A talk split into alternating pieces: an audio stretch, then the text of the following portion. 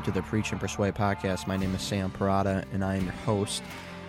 And I'm all alone in this episode. I have no partner in crime to talk with, so we'll see how much I have to say when I'm just by myself. It seems like when I'm with Dan, we feed off of each other and we say, you know what, this episode's going to be, ah, we can get it done in 45 minutes. But Dan and I were like drugs to each other, and eventually we're going to, for two hours. So, hey, maybe me being being by myself means that I won't really have that much to say, and this might be a short episode, maybe only 20 minutes or a half hour, or maybe less. We'll see. But nonetheless, I'm by myself. And I want to start out this episode by reading from Job chapter 21, starting in verse 7. Job says this Why do the wicked live, reach old age, and grow mighty in power? Their offspring are established in their presence, and their descendants before their eyes. Their houses are safe from fear, and no rod of God is upon them. Their bull breeds without fail. Their cow, calves, and does not miscarry. They send out their little boys like a flock and their children dance. They sing to the tambourine and the lyre, and rejoice to the sound of the pipe. They spend their days in prosperity, and in the peace they go down to Sheol. They say to God, Depart from us. We do not desire the knowledge of your ways. What is the Almighty that we should serve him? And what profit do we get if we pray to him? Behold, is not their prosperity in their hand? The counsel of the wicked is far from me. So I say that, or I read that from Job 21 to really ask the same questions that Job is asking. You know, a little bit of a background on Job. This isn't going to be, this podcast isn't going to be about Job, but just as a little bit of a background. Uh, Job, the book of Job, is addressing this thing called the retribution principle, this idea that that bad things happen to those who do bad things. So you know, retribution. You get what you deserve. So if all these bad things are happening to Job, then that must mean, therefore, that Job has done some wicked thing because of the retribution principle. And that's, you know, in a nutshell, the arguments of his friends. And so then Job, in his argument, is laying this out. Well, look at the wicked. Look at the ones that we know are wicked who who do not pay any attention to God. They don't pray to him. Why do I need God? Why do I need his knowledge? Why should I pray to him? And their life prospers. So Job is making an argument. But nonetheless, the same thing. We look around, us Christians, we look around and and we see well, we see wickedness certainly, but we see uh, wicked people prosper in many ways. And we see people who are non believers do really, I would say, wonderful things when you think about medical advancements and technology and ingenuity and industry and all this stuff and business. And there, there is a lot of things that we would generally say are good that come from the minds of non believers. And so, why is this? Why is this? And so, all that to say, this podcast episode is going to be on the doctrine of common grace, something that's not talked about a lot. I've heard it talked about in reference to why we as Christians should be able to use things like critical race theory and intersectionality as tools to help us deal with our sin. That is a wrong way to use common grace that I've heard of recently. Uh, common grace does not give us as Christians the ability to baptize the ideas and and and things of non-believers and use them as as Christians. Um, I might talk about that a little bit later, uh, but more recently, I just heard Owen Strachan's podcast um, on the Kyle Rittenhouse verdict, um, where he mentions common grace. Uh, the fact that the verdict um, of Rittenhouse was not guilty, that he was acquitted, is a common grace reality. Uh, the secular justice system actually made a just verdict. That is common grace. Uh, but there's so much more to this discussion on common grace that I want to begin to flesh out a little bit. I don't know how long this is going to go, um, but we'll see. We'll just see where it goes. Uh, but to understand common grace, first we need to understand grace in general. What does grace mean? What what does the word grace mean? Well, simply, it means an undeserved gift or unmerited favor. When you get something that you do not deserve, you have been shown grace. So, there's in general, there's two types of grace. That you can get some more depending on somebody's theology or how nitpicky we want to get. But in general, uh, let's just be broad here. There's two types of grace there's saving grace, and there's common grace. That's the two categories that I'm going to go with for now saving grace and common grace. Saving grace is the grace that you are shown when you are saved from your sins. So, what do you deserve? What does the sinner deserve? Death. We know that quite well. For the wages of sin is death, Romans 6:23. And so what you deserve for the life that you've lived in rebellion against God is spiritual separation from God. You deserve an eternal hell. You deserve his wrath. Uh, God's wrath is forever on sin. God is a just God. He must punish lawlessness. He doesn't just sweep sin under the rug and forget about it. No, he punishes sin. That's what he does to sin.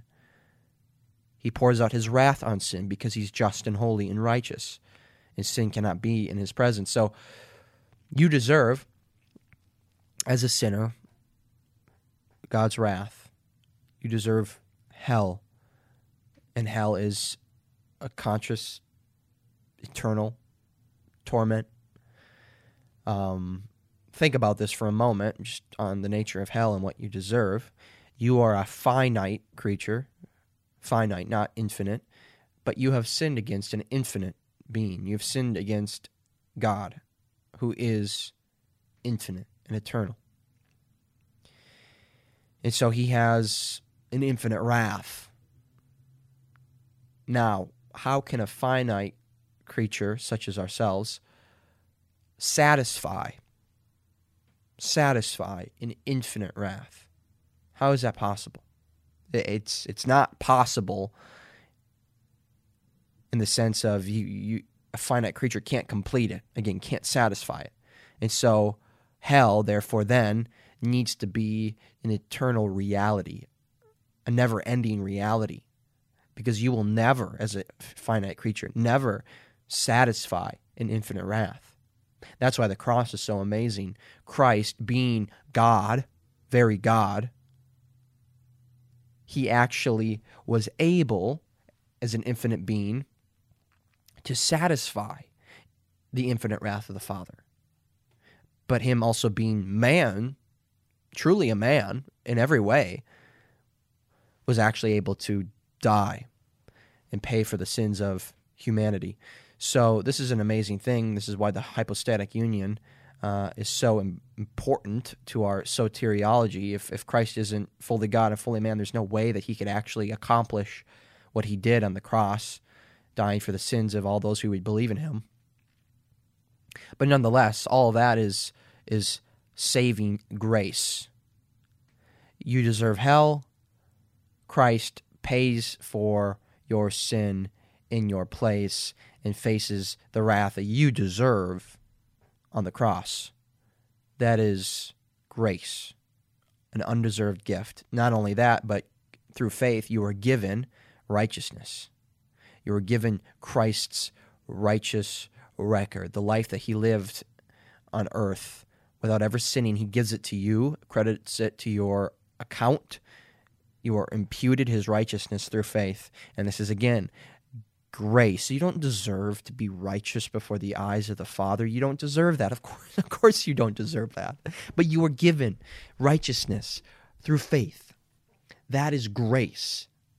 That's saving grace. Who are the people who receive this grace, this gift, this undeserved gift? It's those who God has elected to save before the foundation of the world. It's those who have been foreknown, foreloved, and predestined to be conformed to the image of the Son. I think about Ephesians 1. Ephesians 1 so wonderfully articulates uh, God's saving grace. Starting in verse 3 Blessed be the God and Father of our Lord Jesus Christ, who has blessed us in Christ with every spiritual blessing in the heavenly places. That's grace. Every spiritual blessing in the heavenly places. Wow. Verse 4 Even as he chose us, here we go, in him before the foundation of the world, that we should be holy and blameless before him. In love, he predestined us for adoption to himself as sons through Jesus Christ, according to the purpose of his will, to the praise of his glorious grace with which he has blessed us in the beloved. So, there it is right there. Verse 6 To the praise of his glorious grace. All of this, the adoption as sons and daughters through Christ, being holy and blameless before him, being predestined, being chosen before the foundation of the world, being blessed with every spiritual blessing in the heavenly places. All of this, all of this is grace. This is grace. This is the things of saving grace. And again, these things are only for those who have been chosen before the foundation of the world, the elect. And so, what this means is that saving grace is a particular grace. That's an important word. That's an important uh, distinction between common grace. It's a particular grace in, indeed maybe a, be- a better way to just think about these two types of grace are particular grace and common grace. Because if it's not particular and broad, it's you know common. But nonetheless, what is the particular grace? Well, it's it's saving grace. And so only those who are God's are given this particular grace. I think of another passage in Ephesians 2 very familiar passage. Ephesians 2 8 9. For by grace you have been saved through faith. And this is not your own doing, it is the gift of God, not a, not a result of works, so that no one may boast. So again, for by grace you have been saved. Saving grace, right there. It's not of your doing, it's not something you've earned or merited or worked towards. It's completely and entirely a gift that you could never get yourself. You were dead in sin and then by God's grace, you are made alive by the power of the gospel as the Spirit works to regenerate you. That is all grace. Now, you who have been shown God's saving grace, before you were shown his saving grace, you were a dead sinner. Were born into this world, children of wrath. You know, let's go back to Ephesians 2 quick. Let's just read it starting in verse 1 and you were dead in the trespasses and sins in which you once walked following the course of this world following the prince of the power of the air the spirit that is now at work in the sons of disobedience among whom we all once lived in the passions of our flesh carrying out the desires of the body and the mind and were by nature children of wrath like the rest of mankind. So that that was you. That was me. That's every single person born into this world before they're shown God's particular saving grace. Now, if that's our nature, if we are totally depraved, and and and this is kind of the problem that I'm starting to, you know, flesh out here or or articulate the problem of Job 21. Okay, if that's if that's human nature, if we're just wicked and and under wrath and and following our own horrible, wicked, sinful passions, uh, let's let's go to a different passage. Let's actually go to Romans three. I'm going to read Romans three for you here, uh, starting in verse nine. What then? Uh, are we Jews any better off? No, not at all. For we have already charged that all, both Jews and Greeks, are under sin. All are under sin, as it is written. Here we go. None is righteous, no, not one. No one understands. No one seeks for God. All have turned aside. Together they have become worthless. No one does good, not even one. Their throat is an open grave. They use their tongues to deceive. The venom, the venom of asps is under their lips. Their mouth is full of curses and bitterness. Their feet are swift to shed blood. In their paths are ruin and misery, and the way of peace they have not known. There is no fear of God before their eyes. So, That is the state of the human being. So, why do unbelievers prosper in some sense? Why do they experience the good things of creation? Why do they experience the wonderful tastes of food and and the wonderful sounds of music and the wonderful views of of you know a mountain uh, view or a sunset or whatever it might be? Why do they experience these good things? Why do non-believers know true things? Why does the non-believer, or why can the non-believer, I should say, experience the joys of marriage and marital bliss and relationships and laugh. Why do they laugh? if they're totally depraved, shouldn't they just like shouldn't all humor and and all that just be squashed out of them? Should not their wicked heart eat them alive? Should not they fall into a pit of of depravity so deep that they just cannot do anything good at all? Should they not just be totally irrational in their thoughts and in their actions? Why do they do anything that seems as though it's good? And again, back to what Strachan was talking about the court system of a fallen country who kills millions of babies a year, a million, let's say. How can they make a decision like that that's just, temporally just? Now, that has nothing to do with the fact that Rittenhouse, if he's not a believer, if he if he doesn't repent of his sin, won't ex- experience God's eternal justice. If Rittenhouse doesn't repent, he's going to be in the courtroom of God, and he's going to be found guilty instead of not guilty this time. And apart from God's saving grace, every single human being would be guilty in the courtroom of God. But nonetheless, this is this is the problem that we face when we have uh, a doctrine of total depravity that that seems to imply that human beings apart from God are just going to be hopeless and unable to do anything good at all. They're just going to murder each other and just destroy each other. They're a cancer to themselves. But that's not what we see. It's not what we see. So, the problem has been solved in wrong ways. Some people say, well, that must mean our doctrine of total depravity is, is not right. So we got to get rid of our doctrine of total depravity or, or weaken it in some sense. Uh, oh, man's not not as depraved as we once thought. But that's not that's not being faithful to Scripture. Scripture describes humanity as totally depraved. Every aspect of his being is, is tainted by sin. So it's not that. That's not the solution to our problem we didn't get total depravity wrong. No, we got it right. And the conclusion then is that, well, God is actually far more gracious than we could ever imagine.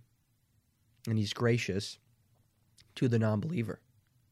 There's a common grace that has, you could say, spread around the world where non believers around the world can experience good things and do some sense of, of good things. And that is due to God's common grace. So, Common grace, simple definition favor that God shows generally to all humanity in varying degrees, obviously. Some people, you could say, are have more common grace than others, but nonetheless, here's one thing we do know that every non believer in this world right now who is still breathing and still alive is presently being shown grace by God. Why is that? Well, it's because every human being separated from God right now is a sinner. And sin requires punishment. And so every moment that God decides not to bring wrath down on the world is an expression of his grace, his common grace. Now, eventually he will. Eventually, every single human being will stand before the judgment throne. Eventually, God will no longer be patient with this world and he will punish this world. But for now, in the meantime, as we await that that judgment, that time of judgment, as we await the return of Christ. God is being gracious with with a fallen humanity. And that's an incredible thing. You know, we hear people say, "Yeah, why, do good things happen to bad or I said that wrong. Why do bad things happen to good people? I asked the right question. but the the question that people are asking, why do bad things happen to good people? You know, why did my mom get cancer? Why did she get cancer? You hear non believers ask that all the time. You hear believers ask that. And you go, wait a minute now. Your mom has lived on this earth for 40 years as a non believer. That's incredibly gracious. Why was she allowed to live for 40 years without cancer? That's the question. That's the question we should be asking. Why on earth? Does anybody go even a moment without disease and sickness? Wow. Wow, that's incredible. That's grace. So, the right question, the question I originally asked, why do good things happen to bad people? That's the question we should be asking. And that is grace. Again, come full circle. So, that is by way of introduction. Now I'm going to transition into a deep dive into the, the Noahic covenant. The Noahic covenant is the, you could say, the inception, the beginning point of our doctrine of common grace. And I'm going to stay rather close to Abraham Kuyper's work on common grace. Kuyper is the one known for writing the most about this doctrine that I know of, at least. Uh, Calvin certainly wrote a bit about it, but he didn't write about common grace specifically calling it that. He wrote about it in his commentaries when he would come to passages that you know talked about God being uh, showing favor to the non-believer in some way or withholding his judgment from the non-believer. So Kuyper is going to be our friend in this endeavor. He uh, he lived from 1837 to 1920. He's he's, he's Dutch, and uh, man, he lived quite the interesting life. He was brilliant, obviously. He founded a political party. He founded a, a university. He led the formation of a reformed denomination and the movement to create reformed elementary schools. He served as the prime minister of the Netherlands from 1901 to 1905. Uh, so he was just a prolific institution builder, and uh, again, prolific author. Wrote lots of theological treatises, biblical and confessional studies, historical works. Yeah, nonetheless, kind of a, a pretty accomplished man. So that's who we are going to be, or I guess who I'm going to be going through as I consider this discussion of common grace. So, in the next episode, we're going to talk about the Noahic covenant tune back in as we continue thinking about God's common grace.